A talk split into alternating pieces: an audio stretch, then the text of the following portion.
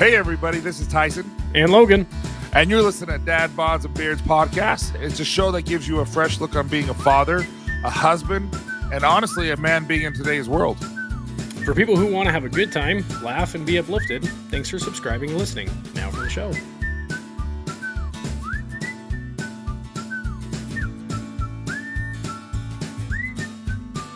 What up, everyone? Uh, welcome to Dad Bods and Beards. Today it's Logan and I, but we have a special guest, uh, Dr. Wyatt West.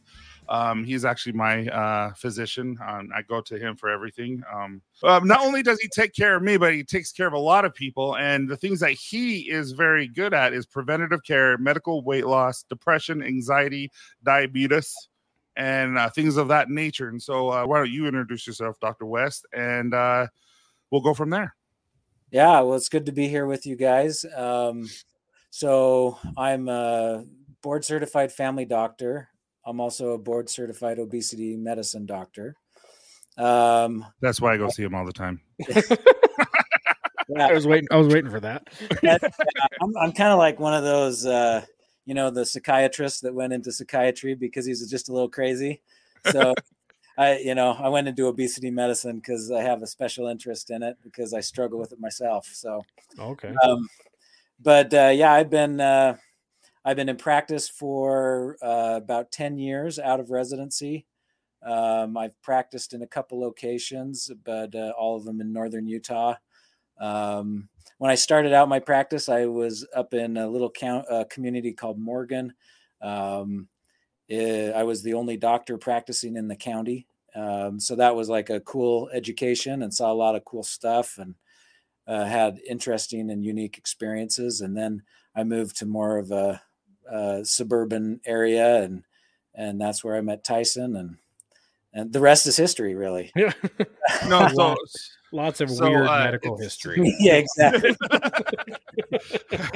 so uh, it's Wyatt. It's so weird to call you that, but um, he is like the first doctor I've ever experienced where it's like um he would just talk to you like you were his mm. friend and like he you could actually confide in him like you could actually tell him hey this is my problems either the, the problems i'm really having can you help me and he'll look at you and like no nothing can help with that but uh that sounds like no that reminds yeah, me of a story so i had sorry I had a family doctor growing up in Sacramento where I grew up. His name was Rahat Saeed. Literally, this from birth until 18. He was a pediatrics doctor.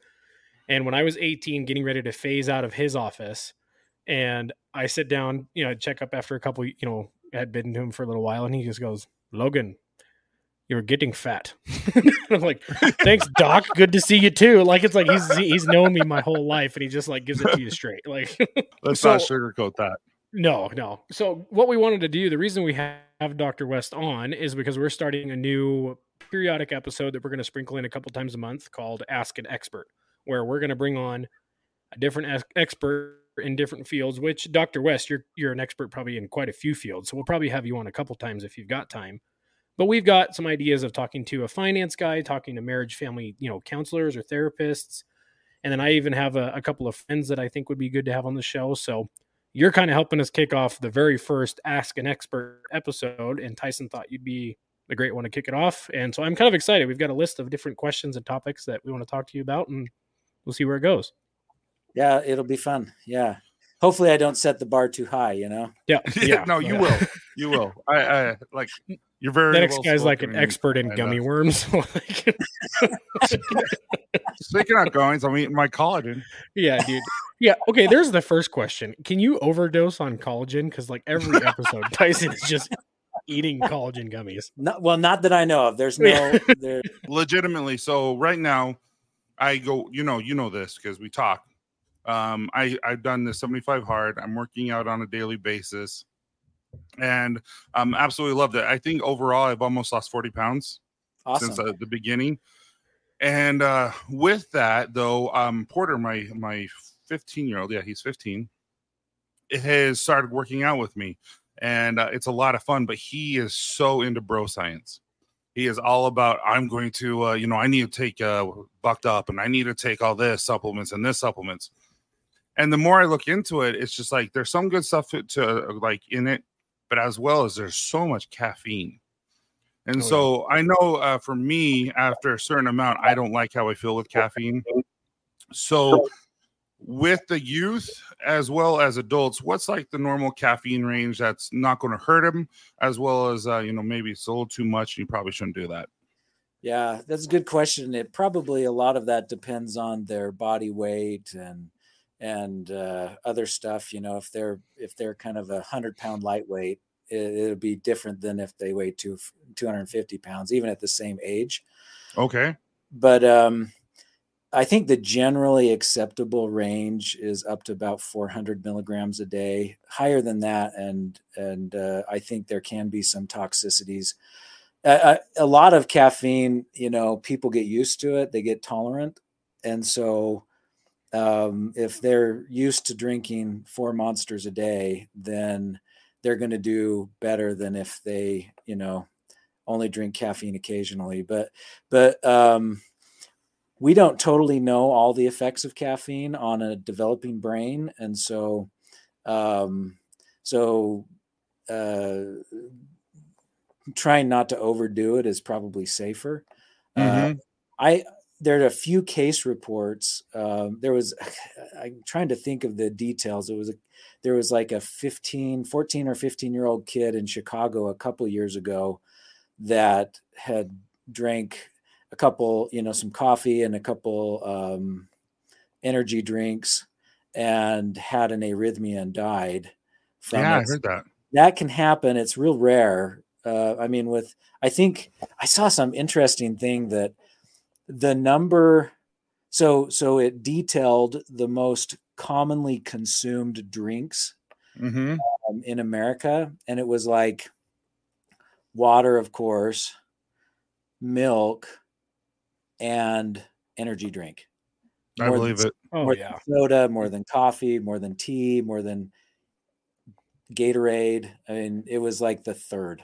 And so there's a lot of caffeine consumption, and uh, it, obviously there's not people dropping left and right. So it, it's probably not horrific for you, but it can cause problems.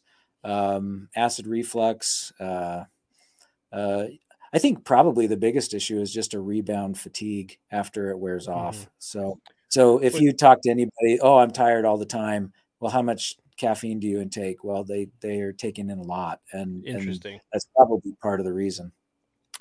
You also So I drink like- probably. Sorry. No, you go. You go. I, I, okay, I personally drink probably an energy drink a day. Um, I stopped, or like I drink my gallon of water, no matter what. I do that now, but I probably have an energy drink a day, um, and it ranges between 120 to 200 grams of that. And then you know, like right now, you can see I, I love Coke Zero, so the re- after I drink my gallon, and I start drinking that too.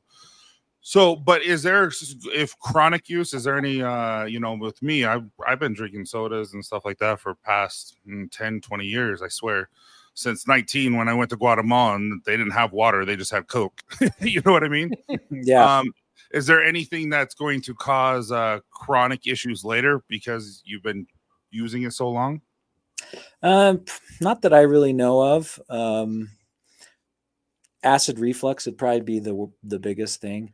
Uh, caffeine um, it relaxes the little sphincter that closes off the stomach from the esophagus, and so people who drink a lot of caffeine get more reflux. But That's interesting because I've had like really bad acid reflux for as long as I can remember. My brother has it too. and Like, wake me- constipation. Well, that's only because my protein intake. I, I I got some Metamucil. We're working it into the regular diet. Everything's flowing. We're great. So- well, not well. It was flowing for a minute. Now we're back to. But so I I mean it was like waking me up in the middle of the night thinking I've had a heart attack like that. But I mean I was also pounding like two of the like um, the big cans of Red Bull in a day like not the little shorty ones, not the mid size. I think they were like what are they like twenty four ounce cans, something big. I have no idea. And since we started seventy five before seventy five hard, I actually cut out Red Bull because I watched some late night YouTube down the rabbit hole of like not just the caffeine, but like everything else that exists inside like the mainstream energy drinks. And I was a big soda drinker, but since we've been on 75 hard, I gave up soda and I'd already given up energy drinks. And so I might have like a diet Dr. Pepper like a day, like a can. like with my dinner. And I now that after you said that, like I haven't, I can't like vividly remember the last time I had like super bad acid reflux because I haven't been taking in near as much caffeine in the last oh what two and a half almost three months now tyson that we've been doing this. Mm-hmm. so that's interesting. I don't know if maybe that's correlated or i'm just you know like i'm i'm a hypochondriac and i'm just like self-diagnosing but yeah i mean it's certainly possible. Um uh it, it is a real thing. Yeah but i do take pre-workout and that is a whole nother beast. Yeah. That that like makes your body hot and everything itches but you can lift a lot so. That's all that matters. Those are called rashes. yeah dude oh my gosh. I did i tell you the time i accidentally like i was i was like on the phone and i'm like making my pre-workout because i do a scoop of pre-workout a scoop of of creatine and then a scoop of like now i do a scoop of like i throw some metamucil in there shake it all up i wasn't paying attention and i threw two scoops of the pre-workout in there so we're talking like 600 milligrams of caffeine and i didn't pay attention i drank it i'm like wow that was really strong and then it dawned on me and I was at the gym and I could like see sound and I was like throwing weights across the room. Like I, I, it was an amazing workout, but I didn't sleep for like three hours after. I ran a marathon. Yeah. so yeah, the, the that bucked up stuff it can it can really get you. But All right, so um, you know, with me being uh, an owner of a beard company, um, I'm all about like biotin. I'm with supplements like collagen, omegas, things like that. But are there certain things as um, from child to adulthood, things that we should be taking on a regular basis because it's just not found in our food, or things that we should be kind of more focused on just to main, maintain our our health, uh, so to speak? Yeah. You know, I think probably if for most people, if they get a good, well rounded, healthy diet, they probably are getting most everything that they need. Um, uh, a couple things that, you know, we, we tend to not be outside as much as we once were. And then when we're outside, everybody wears sunscreen, which is a good thing for the most part. But uh, vitamin D, vitamin D tends to, uh, we can be deficient even from an infant a breastfed infant can get deficient in vitamin d. So if you're going to supplement with something that might be something you might consider. Um, a good So you well get- multivitamin. So can sunscreen block like the intake of vitamin D from the sun?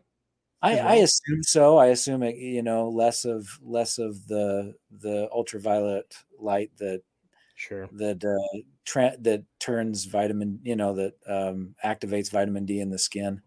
Uh, it probably gets through. So I, I imagine that's that's true. I don't know. Yeah. I can't cite any studies on it. Sure. Because like uh, I work I work outside and I'm I'm like the definition of farmer's tan, and my wife is always like, like put on sunscreen, put on sunscreen. Like it's like so I'm just asking so that I can go to my wife saying that hey, Dr. West says I don't gotta wear sunscreen because then I then I get all the vitamin D that I need. So It's true. but I Yeah. think she's gonna accept it. She's yeah, I, I heard one thing once. Um, uh, I'm trying to think of all the details exactly, but um, some they were saying that if you went, went outside in a bathing suit, so you're exposing most of your body to the sun, in about 30 minutes, you would make around 15,000 units of uh, of vitamin D. I, I want to say that's the number. interesting. Um, don't quote me That on it, is. but uh, but anyway, you, you can get a lot of sun in a short amir- amount of time. Um, you can also get a lot of skin cancer with too long of. sure. That's I mean, and so it's, it's a balance, you know. A Speaking lot of, of which, I have a mole that you need to check. okay, let's do it. it's on my butt. Uh, not a lot of sun exposure there usually, no. but I don't judge. I don't judge. So what about like the one a day, like the one a day men's, like supplement, like vitamin supplement, things like that? Are like are those are those more commercial? Or are they like, are they are they actually like beneficial? Like I, I mean, I t- take one, but it's like I don't ever feel like I notice a difference. So Yeah. Yeah, they're fine. Um, yeah, you, if you get a little too much of something, usually you'll excrete it, and then, and uh, if you're deficient in something, uh, like vitamin D, then e- even if it has a small amount of vitamin D in it, it won't be enough to replenish something you're deficient in. So you, um, so you'd have to get blood tests to know that. Sure. But um, I, I actually, I actually tell a lot of men this e- as well. Uh, I think probably the best multivitamin is a prenatal vitamin. It has Oh, pretty much everything you need in there um, for for men who are starting to get you know some thinning on top of their head. Uh, all, don't judge. Don't Yeah. judge. Tyson, Tyson. I'm like, as my forehead is slowly moving up as we're talking. that's one of the first things I tell them to start using, and and it's not like it. it I mean, it's not a miracle thing, but it. Um, but they will. Their hair will thicken up. Their nails grow faster. Uh, Interesting. That's interesting. so See, so I, I, I think it helps. Um, just kind of in my experience. I almost got slapped last night because I was joking with my wife. Like I grabbed her. She, my wife, still takes prenatals, even though we're not we're not planning on having a kid, and she has her women's one a days. And I joked that like, oh, I almost took. I, I think I actually took one of your prenatals, and I was like, maybe that's why I was a little emotional today. And she was like, she's like, you're you say, Yeah, you say don't that on that. social media, I'll get canceled. Well, that's interesting. Okay, so there's another thing that it's uh you and I spoke about this before, uh, when it was just me asking questions about things. And so when you are eating healthy or you're changing the way you think about eating and stuff like that, like I haven't had sugar, like candy bars, cookies, things like that, seriously for four months now. It's nuts, and I don't crave it, but I do like my diet soda. I love Coke Zeros and stuff like that. And so I've heard, and I know lots of guys who are listening uh, have heard this as well, that if you drink diet soda, it still makes your stomach big. It still makes you crave sugar. It still makes you want all this kind of stuff. What are your thoughts on that? Does it does it hurt your diet? Does it hurt your body um, if you're consuming diet soda on a daily basis? Yeah. So good question. That's a question that there's a lot of people with a lot of strong opinions on. Yeah. Um, uh, and what is true is harder to to tease out. Um, uh, there are a couple things that I've seen that are pretty credible. One is that um, uh, when you give uh, artificial sweeteners, I think they did it specifically on aspartame. This one study that I'm thinking of. Um, they uh, they tested people's insulin before and after, and about ten percent of people had a had a rise in their insulin after um, after a sugar, you know, when a, a sugar substitute. Uh-huh. Uh, and so and so probably for 10% of people at least um, there is some you know appetite or weight gain effect that they might get if they're Oh wow. drinking a diet soda um, just i mean just kind of in the news just recently uh, the world health organization came out and said that aspartame is a possible carcinogen um, and and that's based on um, some a lot of research that's been done for a long time actually uh, where if you give um, lab rats high amounts of aspartame specifically um, that they tend to uh, get uh, certain tumors. Um, i think there have been a couple implicated some brain tumors bladder tumors and i want to say uh, either leukemia or lymphoma. Um, so so most of that research is is uh, well they demonstrated those increased levels of of uh, tumor or cancer developing in these rats after really like unreasonably high levels of exposure to aspartame. So so so we do know that aspartame will cross the uh, placenta so so they started feeding these uh, pregnant rats aspartame um, and then and then followed the offspring Mhm. and and they were feeding these rats basically their entire lifespan about the equivalent amount that you would get if you were drinking 20 cans of soda a day Okay. really their entire life and and they had a higher number of the test rats develop these tumors or cancers than um, than the control rats who are not getting the aspartame exposure. And so and so what we and so that's why the World Health Organization said it's a possible carcinogen. Mm-hmm. So, so so really like um no one consumes uh, uh, aspartame on that sort of a level.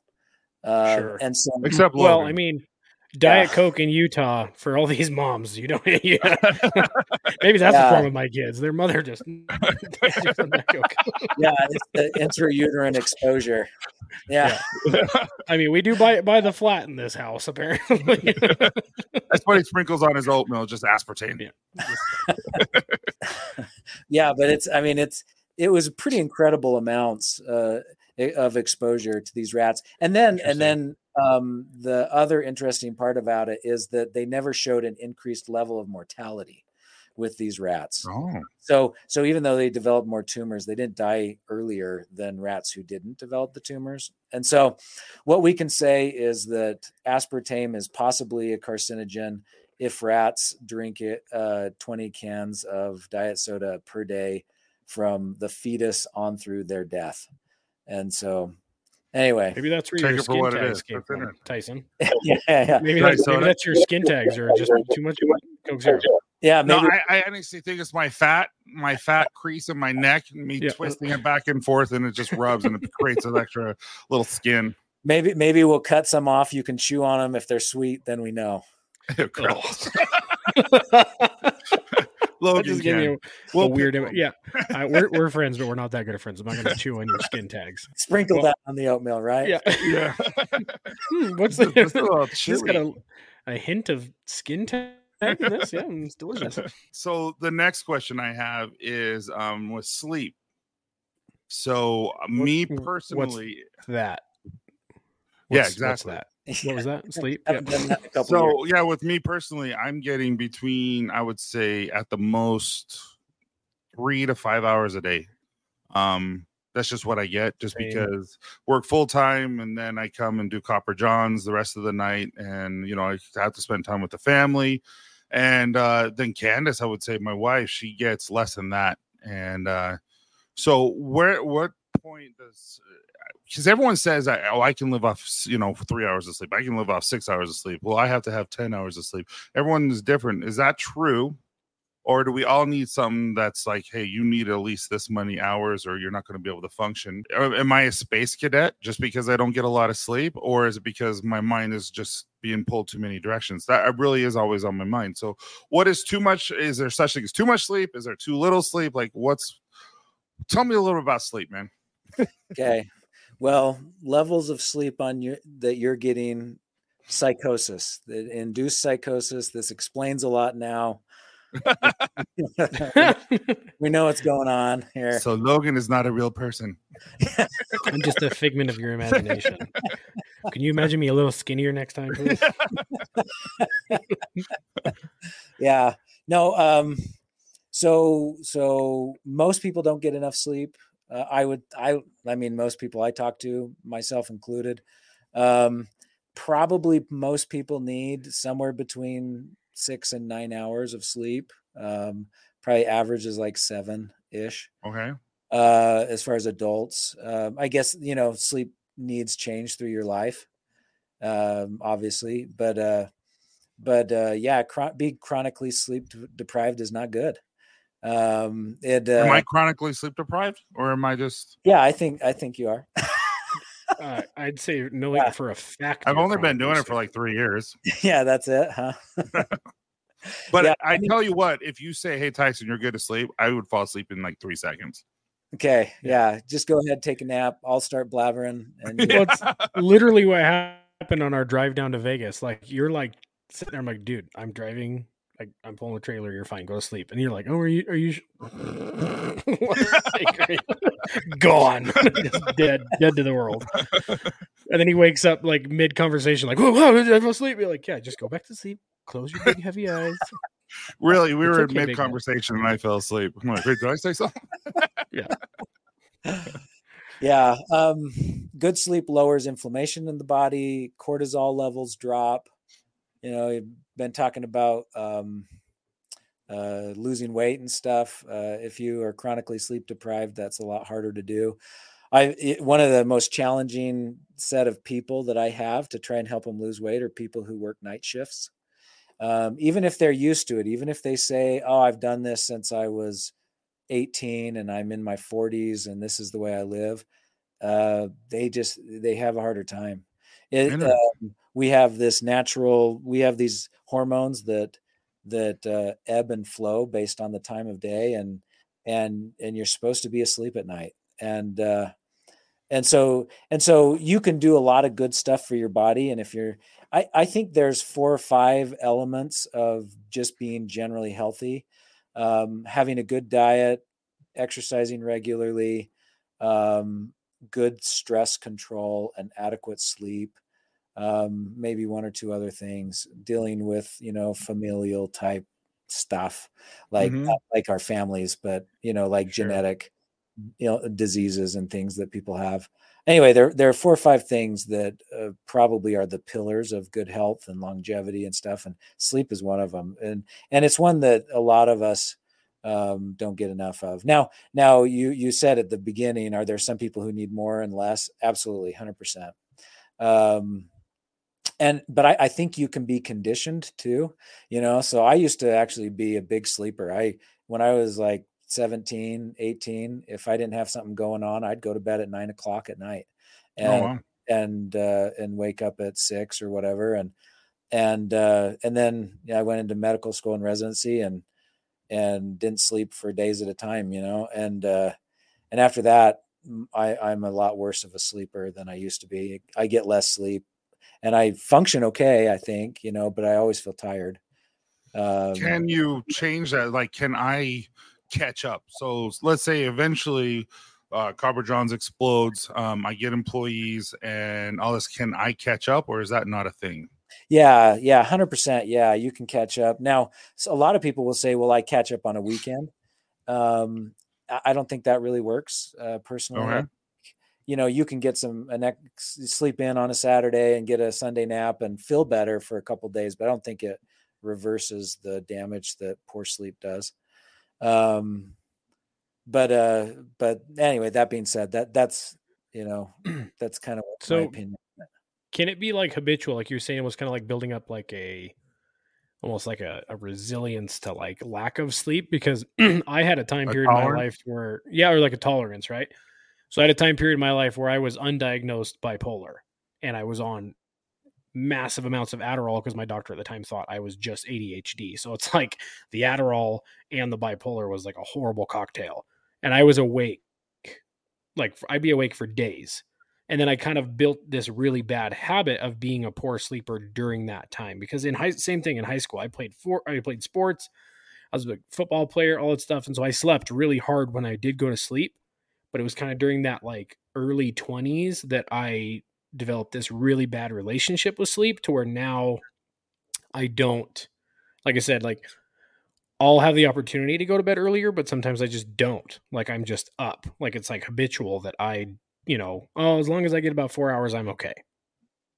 Yeah, no, uh, you're you're you're totally right. So sleep is physiologic, but it's also behavioral. Sure. You know, and so and so we'll we can train ourselves to get by on less sleep, um, and we function okay, but it's not healthy. It's just we're functioning fine. Um, if you try to change a sleep habit, so a lot of people will be like, okay, I I went to bed at the same time and I got up at the same time for like three days and it didn't change my insomnia. well, it's more like two, three, four months of consistency. It's very behavioral uh, sleep. Uh, so we, we talk a lot about when we see somebody in the office for poor sleep and insomnia, we'll talk a lot about sleep hygiene. So, so there are a couple aspects of sleep hygiene. Um, uh, is what we call it sleep hygiene just good sleep habits. So going to bed at the same time waking up at the same time that's part of good sleep hygiene. Trying to avoid frequent naps um, for some people i think naps are good. For other people um, it kind of ruins their sleep that the oh, next oh, yeah. night. Trying to avoid uh, things that are distracting and keep you awake. So some people say oh i can't sleep without the tv on. Well you've trained yourself that way. Uh, it's so oh, much wow it's so much better just to have a dark. I mean, you know, our caveman ancestors they didn't have TVs on at night. You know, it They didn't bring their own box fan to Vegas. Just yeah, put to put in their hotel room. for their uh, Tyson? white noise. I have to have a box fan. I do. I- I- if, if I hear anyone breathing or myself breathe, it'll wake me right up. just, Yeah. just this, just get this mental picture of Tyson standing in the hotel lobby checking in, and he has a box You with a know, box fan in it under his arm. Yeah, Like you're the only man that's big enough to hold a whole entire box fan under your arm like a book. I'm not embarrassed of it either. Like I know, you're just cannot thinking- sleep without a box fan. You Yeah. literally bought a brand new one just to bring with us. It's just like that reminds me. cracks me up. That, that reminds me of a funny story. So I went on a like a, a trip with some friends uh, back in medical school, and uh, one of the guys shows up and he's like, "I know it's weird, but I can't sleep unless I wrap a towel around my head." That And is so weird. he literally took one of the towels out of the bathroom and wrapped it around his head, his eyes, like his nose up, and he couldn't sleep unless he wrapped a towel around his head. So That's funny. That's try My that. out sister does that. fan. I don't know. Maybe it works. Maybe my oldest my oldest sister has had this blank she mind you she's she's what she's your age tyson she's like 43 she has had you're not that old buddy you're okay She's like, So old. she's she's like, only 30. halfway. i said oldest i said oldest not my old sister but no she has this she has a blanket that she's had since she was really young and she has to cover her eyes with it i, I don't know if she still has it but the last time i you know it got brought up just a couple years ago she's like oh yeah i still use my blanket and like with me I have like a death grip pillow. Like I hug this pillow till it can't breathe every single night when I sleep for as long as I can remember. And my wife hates it. She's like, "Can you get rid of the that?" And I was like, "No, I beat it into submission to the point where I like it." And it's like, "Don't touch it. It's mine." yeah so there's all these habit things we do as long as it's not distracting you know if it's your death grip pillow or the towel around the head or whatever it's probably fine your box fan's fine um uh but things that you know radio tv they distract you they kind of wake you up a little bit partially you know when things are going on you'll sleep more poorly. Um uh uh bright lights you know there's a lot about bright lights the before bed you know in the past our caveman ancestors it got dark at night and there weren't artificial lights. That i think ruins a lot of people's sleep um, so avoiding bright lights and screens and things for half an hour before bed So like Angry Birds before bed Angry is Birds. like sitting there in the dark playing Angry Birds. Like I don't know who does that, but I don't know what you're talking about. Yeah. um, It's Crazy that's- Dave. there. one of the other big things we see is uh, you know we all sit in bed and have our tablet or our phone and Yeah. you know play angry birds or watch movies or whatever um, or you know back in you know 50 years ago they'd sit and read the magazine in bed or whatever. And uh, and the problem with that is we train our bodies that when we're in we train our brains i should say that when we're in bed we're not just sleeping. And so doing other you know like reading or whatever outside of your bed but when you get into bed you're just you're going to sleep. And and doing consistently will help your brain know okay i'm in bed it's time to sleep. It's not time to read it's not time to watch hbo or whatever it's time to go to sleep You know what I've noticed, and this is serious. So I like to play Toon Blast. It's stupid, um, and uh, I, I just really enjoy it. I'll do that until I usually fall asleep. And so now, if I ever play Toon Blast, let's say I'm at church or something, and I don't know, I'm I'm listening, but I'm playing Toon Blast, I'll start to fall asleep It's like because the I think I've trained my brain that it makes me fall asleep, like the bell in and, the and tree. so I right? can't play it. yeah What? the same thing like- in college with powerpoints you know Yeah, the professor dimmed the lights powerpoint on i'm out that's funny. so I was gonna ask, what is what is there? So is there like a science behind like super light sleeping? Because like there's there's somebody that I've been talking to that was saying that they they like are very anxious in their sleep that they like wake up scared like suddenly a lot in the night. If that ma- like Um, it, it they, they said there was yeah. a name for it. I can't remember what it was called, but it was kind of like just like jerks awake and like, oh, what was that? Did you hear that? Like, So I can't remember what it's called. really light sleepers versus really heavy sleepers yeah, yeah i'm I, it's a thing um uh uh i i notice like the thing that i deal with mostly with that kind of stuff is um uh, you know, like kids who are really, really heavy sleepers will have more bedwetting problems. Logan, uh, that's Logan. I mean, he'll text me at night, like, it happened again.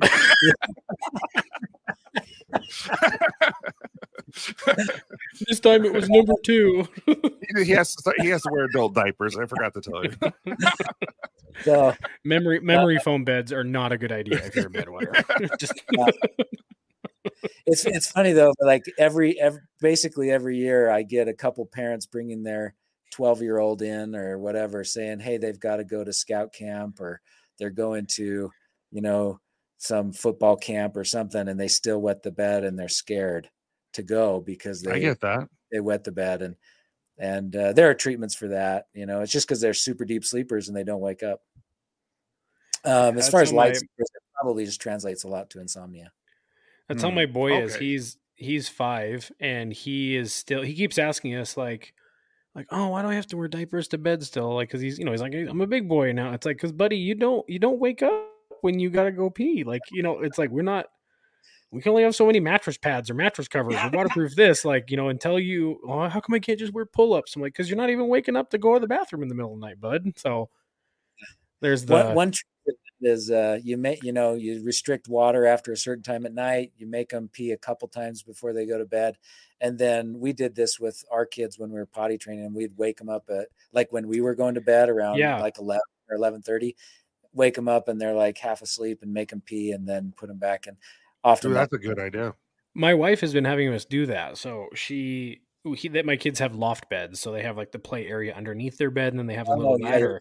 So I've been we we try to like wake him up and have him climb himself down the ladder, and then walk down the hall. But he's like bumbling and just like bumping into stuff. Needless to say, he has a broken arm. yeah, he fell off the ladder and then peed on the floor. Like, like so guys, so there's people that will take uh, sleeping medication. Uh, you know, like I can't even think of some of the sleeping medications out there, but there's what's that really popular one that everyone always talks about?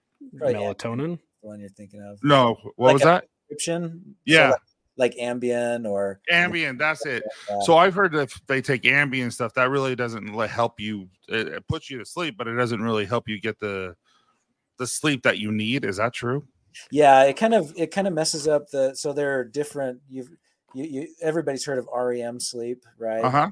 You know, but there there are different uh, phases of sleep that if you do like a sleep study, they'll they'll put uh, it's like almost like an EKG the on your head, and they'll they can map your brain waves, and there are different phases of sleep, and we need to transition through those phases in a pattern in order to get good restful sleep, and uh, that's probably why a lot of people who are light sleepers don't um, feel very rested. It's like people who don't feel rested often have sleep apnea because every time they go into the deeper levels of sleep, they're they're going apneic, so their brain wakes them up just enough into those lighter levels of sleep so that they'll mm-hmm. open and breathe and oh.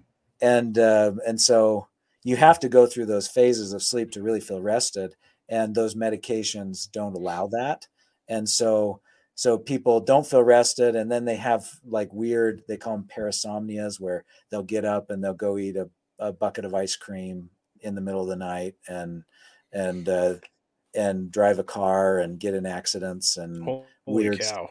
Like yeah there's weird stories uh, that you hear once in a while from people. Um, the kind of the crazy stuff is rare you know but you know people will walk down the street in their underwear in the middle of the night you know and they have no idea I what mean, they're I, doing I wish I could say that me eating a bucket of ice cream middle of the night was totally because of a medication, but and you know, same thing. Walking down the street, my underwear, all that same stuff. Like that was just on accident. no, so my oldest, and he don't, he won't care because I've I've said this before, but uh, he was uh, he was sleepwalking. I didn't even think it was a real thing, but he was sleepwalking and he had a pee. So he went to my daughter's room and just started peeing, and it went, it was on her face as she was sleeping, and she woke up screaming, and he had no idea what he was doing, and and uh, we'll never let that down. But holy cow, that was oh, hilarious. It was sad. It was it was like, what are you doing at first? And now it's just hilarious. Did you have asparagus? What is going on? no, and it was a lot. like she was drenched. I'm just waiting for you to text me and be like, after this episode, and like, Candace is so mad that I said that on the podcast. Oh, But- that's good. you were talking about so you were talking about how there's things that we can take care of and then there's things that part of genetics and and um that we have to maybe take care of medically or go to therapy or something like that when i'm talking is kind of like depression and anxiety and things like that. And uh i've told everyone before I'm, and i've told you i've been going to therapy and it's really does help me. It helps me kind of find they ask the right questions. It helps me understand what's why i'm feeling this way and you know and i've got this anxious and this this type of um because of how busy i am and what i have to get accomplished and i always feel like the pressure is on That's- me sorry Not sleeping. not sleeping Yeah. yeah. and so but with my family and all that kind of stuff there's a lot of anxiety and a lot of depression and um when is it time for someone to actually say okay it's time um like they might say therapy is not for them but it's time for them to take care of it when is that time when is that time to say hey i need to go see dr wyatt west and I need some medication or I need to figure out what's going on in my life because I am miserable. I don't know what's going on and I hate it. Because I did that once before, if you remember, and come to find out I had low testosterone. It was just just testosterone, and that was a problem. And now Um, you have sensitive nipples. You missed it. So remember how you just prescribed testosterone to me, right? Yeah. So I we I don't know what was going on, but I went when we went to Vegas. I'm like Logan. My nipples are so tender right now. And, and he's like, and so Logan one. just kept touching and poking and prodding at it and pinching him. I'm like, stop it. I mean, you're basically asking for it. Like now it's become a whole thing. Like I made a TikTok out of it. Like we're No, but, But no, uh, that's a but great- that is a great now. Question. sun was up. But no, but No, when but- is it time for someone to come in and say, I need help? Yeah, that's a good question. So sometimes your therapist will tell you, you know, um, they'll say, you know, we've do, we're doing all this stuff and and uh, it's just not working. Um, like like most everything, um, uh, it's kind of like uh, when should I go take care of my knee pain? When is my acne Facts. yeah when do i need a medicine for acne when do i you know there's there's so many things in our life that when we can't cope with them anymore when the things that we're doing are not working or when they're seriously impacting our function then then it's time right so Mhm. i would say kind of a blanket statement if you're having serious suicidal thoughts you probably need uh, to be talking to you know some sort of medical practitioner whether it's your family doctor whether it's um, pediatrician whether it's a psychiatrist um, i think that's that's a pretty clear cut thing because uh, you know obviously people who commit suicide or try to commit suicide um, you know that has huge repercussions. Um, i think if it's affecting your job if you're missing days at work uh, at work because you can't get out of bed um, if it's affecting your relationships with your family you're always always irritable um, uh, people don't want to be around you. Um, i think i think all of those things uh, would would really warrant a serious consideration to to to at least think about a medication. You know the medications aren't perfect they have a lot of side effects. Um, they don't work for everybody um, uh, but uh, off so i think uh, i want to say statistically a placebo anything will work about 30% of the time. Therapy works about 40% of the time. A medicine works about 50% of the time. But often a combination of medication and therapy is your best bet um, at uh, getting your mental illness into a remission state where you you know it's not a, impacting you anymore um, uh, these things wax and wane through our lives and so at different times they're worse at different times they're better um, one of the one of the big things i see people do kind of the big pitfalls is is they will start on a medication and two or three months later they feel better but they're not it's because of the medicine. It's not because they are better, and so then they stop it and they spiral again. Yeah. And um, and so giving it enough time, if you do get on a medicine, I think six months is probably the minimum for most people. But for a lot of people, one to two years. For some people, forever. Um, it's really it's really individual. Uh, but uh, but that yeah that's what i would say if it's really significantly impacting the important parts of your life if you're having any sort of suicidal or homicidal thoughts that you know that are at, at serious at all um, mm-hmm. all of those things would be you know you need to seek help. Uh, so with most medications and um, like we are talking about caffeine and stuff you can build a tolerance to it. And so uh, with with uh, like depression medication anxiety medication uh, can you build a tolerance to that where you, or you have to your body gets used to something so you have to go back and take something else? Does that happen? Yeah um, so it depends on the type for sure. Uh, so uh, certain anxiety medicines that are called benzodiazepines. So, like Xanax, uh, Ativan, Valium, those are some common ones. Um, those medications you certainly can build tolerance to um, and dependence on. Um, the other ones, uh, so things like we call them SSRIs or SNRIs, like Prozac, Zoloft, Paxil, um, Cymbalta, stuff like that. I don't know that you technically develop a tolerance um, uh, or even a dependence. I it's it's I think it's different, um, but I do think sometimes something will have worked for a couple years, even a couple decades, and then kind of stop. And and I've seen that often enough. I don't know why that happens. I don't know that anybody knows, but probably somebody knows. It's just not me. But uh, uh, certainly uh, on occasion we have to switch somebody from one to a different one.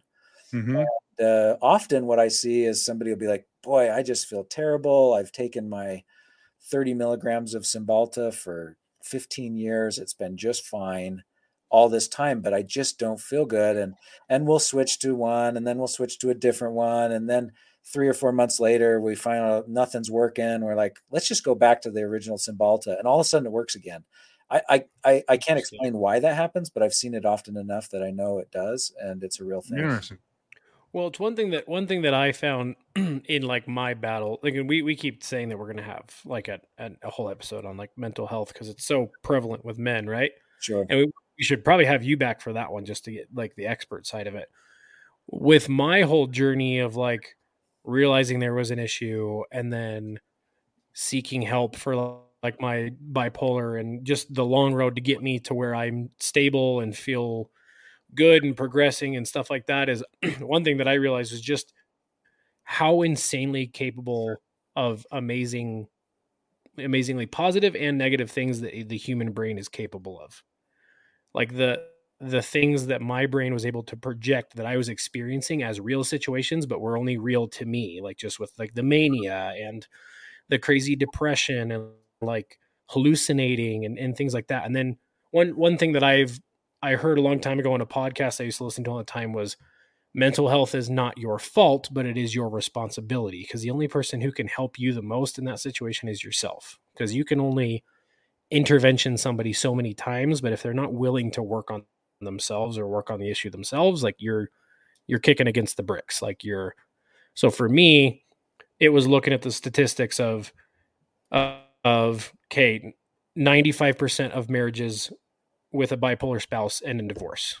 Children of a bipolar father have these types of traumas in their life. So for me, it was determined of like, I am not going to be on that side of the percentage. I want to be on the other side. So it's, I've been through, gosh, I don't know how many different medications and different treatments, whether they're, you know, some are, some are this approved, some are not that approved, some are insurance approved, some are not out, some are out of pocket, and finding that balance is a constant battle. Like you said, it waxes and wanes. Sometimes I'm great, and then sometimes like my wife almost could like predict a cycle when I wasn't doing good. So like my advice always is is just you gotta go like like like you were saying, Dr. West. Like if if you if you are cognitively aware that something is off, go talk to someone.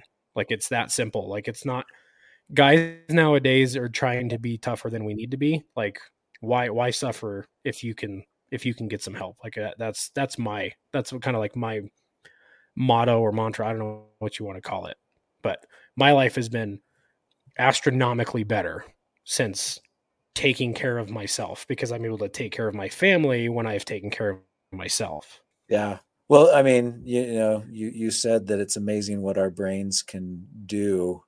And i mean we experience our whole life and our whole world and everything through our brain. And and if something's not working it it changes the whole way we experience you know mortality. Mm-hmm. yeah absolutely. See Yeah, what- I've had. Oh, sorry.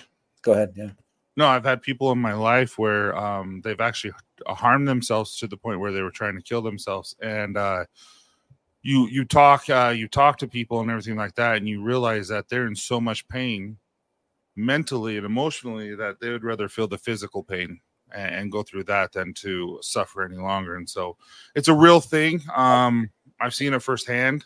Um, I've felt depression. I um, I felt anxiety. Um, and panic attacks where you're just like what is this? And you you actually personally you know helped me and and just told those are panic attacks tyson.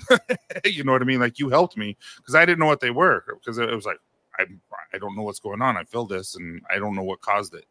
Um so it, it is a serious issue and that's why i wanted to bring it up just because you know with all this stuff we're talking about men's health and all that it's just like there does come a point in time where it's going to mess up your marriage, it's going to mess up your life, it's going to mess up your work. And uh, just like me, that took me how long to go get knee replacement surgery?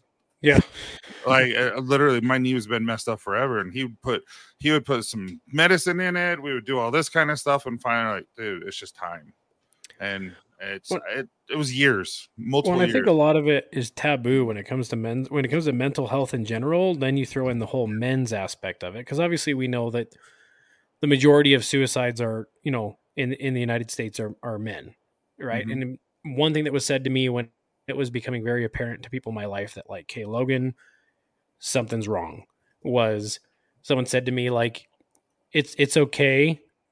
For, and like this is maybe just more layman's terms whatever. He's like it's okay for your brain to be sick. Like you don't need to feel guilty about this. You don't need to feel less than. You don't need to feel weak. Like, like it's a chemical imbalance. Like it's not your fault. I mean whether that's brought on by trauma or whether it's brought on by situational or seasonal or or whatever or it's genetic then like it, there should be no guilt no shame no you know i mean those are natural human emotions. We're going to feel it. But once i got over the like what i stood to lose by staying in that same stagnant slash maybe like decreasing state of of just a quality of life versus like hey this is going to be a long hard road but like i need to either you know do this or i'm going to lose everything i have or it's just going to get worse. So that's like i said kind of going back to what i was saying like if anybody who's listening to this like if this is the you know the thing you need to hear like call your doctor like it's it's worth it whether it's your family doctor call a psychiatrist call a therapist whoever like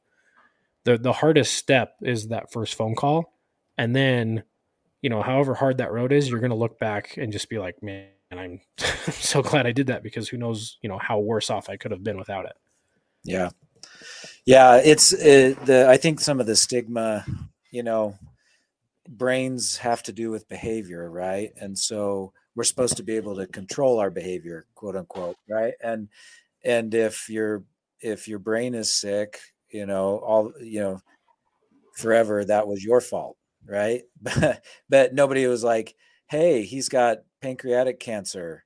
Uh, Yeah. What a what a failure, you know? yeah exactly know? yeah or like oh just suck it up exactly yeah it's all in your head right and and so our brain is an organ just like our liver or our pancreas it's it's it's it's just exceedingly more complicated and so we don't understand it all but it's it's it but the i mean sometimes sometimes people will come in and talk to me and they'll be like hey you know they, they just they feel like such a failure and that's actually that's actually part of depression right that's one of the symptoms of depression is you Oh, feel yeah. like you're a failure and you've let your family down you let yourself down you've you know whatever and and guiltiness and all those things those i mean those are some of the classic symptoms and uh and and uh um anyway, I'll, I'll just I'll just tell them. I'll say, hey, look, you know, uh, or or they uh, will they feel like they're a failure, and then they feel like, um, you know, all is lost. I've got you know depression or whatever, and I'm like, hey, this is this is actually treatable. This is a treatable condition. You, there are a lot of diseases that are not treatable. I mean, mm. we could be sitting down and saying, you know, you've got lupus, and mm-hmm. that that the treatment's harder, and the side and the side effects of those medicines are worse. And so there are a lot of worse diagnoses. All right. Um, so so that's kind of the positive spin on it is yeah, depression's terrible, anxiety's terrible, bipolar's terrible, but they are treatable. And interesting. So and there and and so it's what a blessing, right? There are a lot of worse things. Yeah, I guess you'd look at it that way of like you could be terminal. Like exactly. you could have an, an inoperable, you know, yeah. and I'm, there I'm there might be people listening to this that have those situations which you know super sympathetic and, and feel terrible for but like in this perspective of like yeah like if like as guys we naturally want to find solutions like our you know our, our wife or a girlfriend or partner whoever is like experiencing this they're like what? How do i fix it? I don't want to deal with these emotions anymore. Yeah. like why why the same should be true of like why suffer through that if there is a way that you even if it is a long road like find help you know get help find the solution. One of the biggest things that i ever did that helped me a lot was cognitive behavioral therapy was like sitting down with a licensed cognitive behavioral therapist that helped me literally i kind of call it like the the the shrek theory like peel back the layers of the onion and find out like why is this a bad habit? Where did i create it? How can i break it? Like how can i you know like peeling back all of those layers to find what part of logan is is broken here that needs to get fixed. And it's like i still go back when I'm, you know, even to this day of like times that, oh, that was a good exercise. Let me try that in this situation. And I was just telling Tyson earlier of something that happened today that really just sent me into this tailspin of frustration. And I just had to like kind of back off and get, get the emotions out. But my point in saying all this is guys internalize uh, stuff way too much. And we just try to like keep it bottled up, don't show it, you know, don't, you know, I can fix it myself or just, you know, ignore it and it'll go away. Well, unfortunately, it doesn't. It gets worse. So, yeah, I mean, get the help that you need. It's, it's there. Like, why not fix what you can fix? So let's be honest. Uh, you you'll see how many patients do you usually see on average a day? Uh, in the twenties somewhere. Okay. Yeah. And so you see these twenty patients a day. Uh, do you ever judge them? no, I'm not serious because a lot of guys are afraid of being judged. A lot of people are afraid, like, oh, you know, I'm going to. I know you judge me, but that's different. Um, no, but like a lot of people are afraid of being judged, so they don't want to come in and like, oh, you know, I'm, I have, uh, you know, something whatever stupid. Oh, this is nothing. This is not a big deal. Like you're not going to judge them. Uh, and uh, you're going to care for them. You're you, that's you, what you do. This is what you love. And of course, I don't know. I'm speaking for you, but you don't judge them yeah no it, it's um i don't know it's uh we're just here to help people right? Yeah. And so whatever whatever the problem is if i if i can help you with it you know that was one of the things that i liked the most about family medicine. When i went into medical school that was not my plan to be a family doctor. And uh uh and uh when i was on my family medicine rotation i was like holy cow i'm seeing all these different type of people. And maybe i can't um maybe, maybe i can't replace tyson's knee mm-hmm. but i i can do something to help him. Yeah. And maybe maybe i can't do um cognitive behavioral therapy and uh, like a psychiatrist or a psychologist but i can do something to help that person. And maybe maybe I'm not as good as whatever for this old person, but I can do something to help basically every person that I see. And I think that was that was actually what made me do family medicine. Um, and so whether whether I'm good at it or not is a different story, but uh, but I can do at least something to help everybody. What what I like about you is you're very personable. You really do listen and you have a conversation And uh, I know you do that with everyone because I've re- I've uh, I to? told people power? about you. No, I've referred to people to you, and I'm like, you're going to love him. And then they come back and say, dude, he's like, he's legit. Like he listens. I've never had a doctor like that before, and uh, and uh, it's it's special. So I'm grateful that you're here. Uh, we're hitting that hour mark, and so it's usually the time where everyone's like, "Okay, I got to get to work." Um, so if if you were to say one, like, give advice to, um, on anything, t- and, and you have everyone's ears right now, what would you say? Oh, Just on anything, on anything. on anything. Um, that's a big question. Let's see. It's a huge I- question. Yeah, I would say, you know, there's so many things that we do that we do because we're supposed to, right? Uh, and we beat ourselves up over it if we don't. And it, it, it, and I see this with so many different conditions. I see it mostly with my weight loss clinic.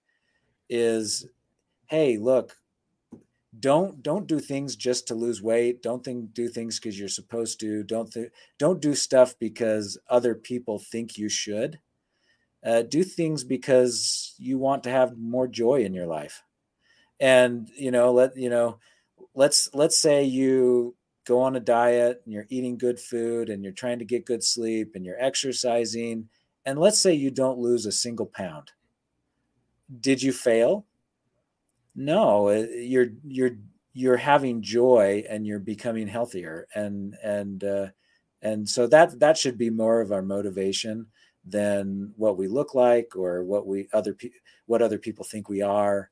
Um and you know and i'm speaking to myself when when i say that too but uh, i think i think uh I, I think we give other people too much power Ooh, you I know, like that. yeah Oh, i think yeah. you know, people will say, I can't go to the gym because people are watching me. Hundred percent. Uh, No, they're not. They're not watching you. They're they're so self-conscious about themselves that they couldn't care less what you're doing. Mm-hmm. I, I don't go swimming because people I don't want people to see me. Well, they're too self-conscious about themselves. Don't give them that power. You know, if you want to go swimming, go swimming. You know, if you want to go to the gym, go to the gym. If you want to do whatever, do it because you know it's it's your life and uh, ultimately you're the one that cares the most about it That's great. I love that. Yeah, like I mean, I I could I can identify with all, all of that because I mean, I even made a TikTok about like getting back into the gym after like eleven plus years and being like everybody is like everyone's looking at me. I'm fat and I'm sweaty and I can't lift anything like I used to. But now I'm you know I'm feeling like I, I'm progressing there and and in other places too. And it's kind of like man, I don't know why I was beating myself up over this. Like I enjoy going. I kind of look forward to it. I enjoy like the high of it. So I think I can I can apply that a lot of different areas in my life of kind of like stop worrying about what these people think, do what makes you happy, do what makes you, you know, kind of progress and just block out the haters. So much easier said than done, though. It Oh, is. know. It is. So Especially when you're awesome. involved in social media, you get a lot of haters. people just they're just naturally just rude. What's funny is that stuff doesn't bother me. It's the, it's the close. It's me projecting my insecurities on other people. So like I'll say something with people in my life, like out in social media world and stuff like that. That doesn't bother me. I'm like, yeah, I know his beer is amazing. It's better than mine. That doesn't hurt my feelings. But it's when uh, I am maybe saying Dr. West, I have a lot of respect for him, and all of a sudden I'll say something stupid. That night I'll wake up in the middle of the night. I'm like, why the freak did I say that? Cringe. Uh, that's the stuff that drives me nuts. Well, one thing with you, and I'm not beating you up here. Like I say this to you all the time. Like, stop apologizing. Like you're not, you're not annoying me. You're not bugging me. Like you're like, I'm sorry, I'm stupid. I'm like, no, you're not. Stop apologizing. Like, I'll tell you if I think you're stupid. Uh, That's because I love you. So I've never said I'm stupid. Now that hurts my feelings. No, well, I'm sure you have. but Well, I thought it. yeah. No, I think that's some great advice because I think we're all just we're all capable of like the self-deprecating thoughts of just I'm this or everyone's looking at this. And so yeah, yeah, I think if you could take away anything from all the different topics that we talked about is like just focus on yourself and your health, your mental health, your physical health, and just the happiness. And one thing I've been focusing on a lot, and this is freaking Robert's fault, is gratitude. Trying to find the things that I am grateful for when I really feel like punching something. So Yeah. that's a that's a drug in and of itself too. And the one last thing with what you just said and reminded me of is is your spouse, um, your children, um, your work, everyone. There, no one is in charge of your happiness. You are. Yeah. And uh, so if you're happy and you're focusing on yourself and you're creating that happiness, whether it be through spirituality, through physical, through emotional, whatever it may be that you're working on, when you're happy, you're going to project that and it's going to help your family. It's going to help your spouse. It's going to be all that because you can be that foundation for them as well. And they can be that for themselves and for you as well. So, uh, because we're not always going to have a, a great day. Um, some days we'll like, we'll go and we're like, dude, I'm like at 30%. Like, I don't want to be here right now. And, uh, that's going to happen. And hopefully, you know, your wife can be that 70%. And then one day you can be that 70 and she can be the 30. It's just, it's just how it works. And so, you're happy and you continually support everyone and support yourself. That's just what I think. Yeah. If you're happy and you know it, have sensitive nipples, right, Tyson?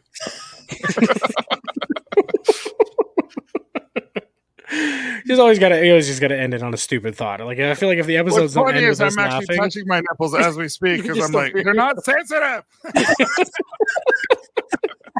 I'm like, I'm like, I'm like really wanting. I told my wife, I was like, maybe I should go talk to my doctor about having low T. I was like, because of these and these reasons. I'm like, I could never tell Tyson if I was on it because he'd be like, payback time, and just start coming, coming after me. But no, thanks so much for hopping on here, Doctor West. We're definitely gonna have to have you on more for just some other stuff. I don't know. Maybe he's like, never again. This was No, this is great. too This- long, too much. But It's been an honor. Like I said, I have an appointment with you on the 30th because you're like two months out. It's like the reverse of the club. Like when you're younger, you can never get into the busy clubs versus when you're older, you're like, I can never get into the doctor. He's so popular. I know. Everyone's like, "Wait, Doctor West checked a prostate." No, there was a story beforehand where I had I had a doctor check, and it was really embarrassing. That's, Yeah. that's all we're going to leave it at that. And we're going to end the episode talking about Tyson's prostate. Thanks for listening, everybody. Thank you so much for listening, guys. It means the world to us. If you have a chance, please give us a five star review as well as write something a little purdy in there so that we know that you know that we know that you care. Anyway, have a great day, guys. I can't do it. Dude, that was good. That was, I like that. You to redo it without laughing. That was good.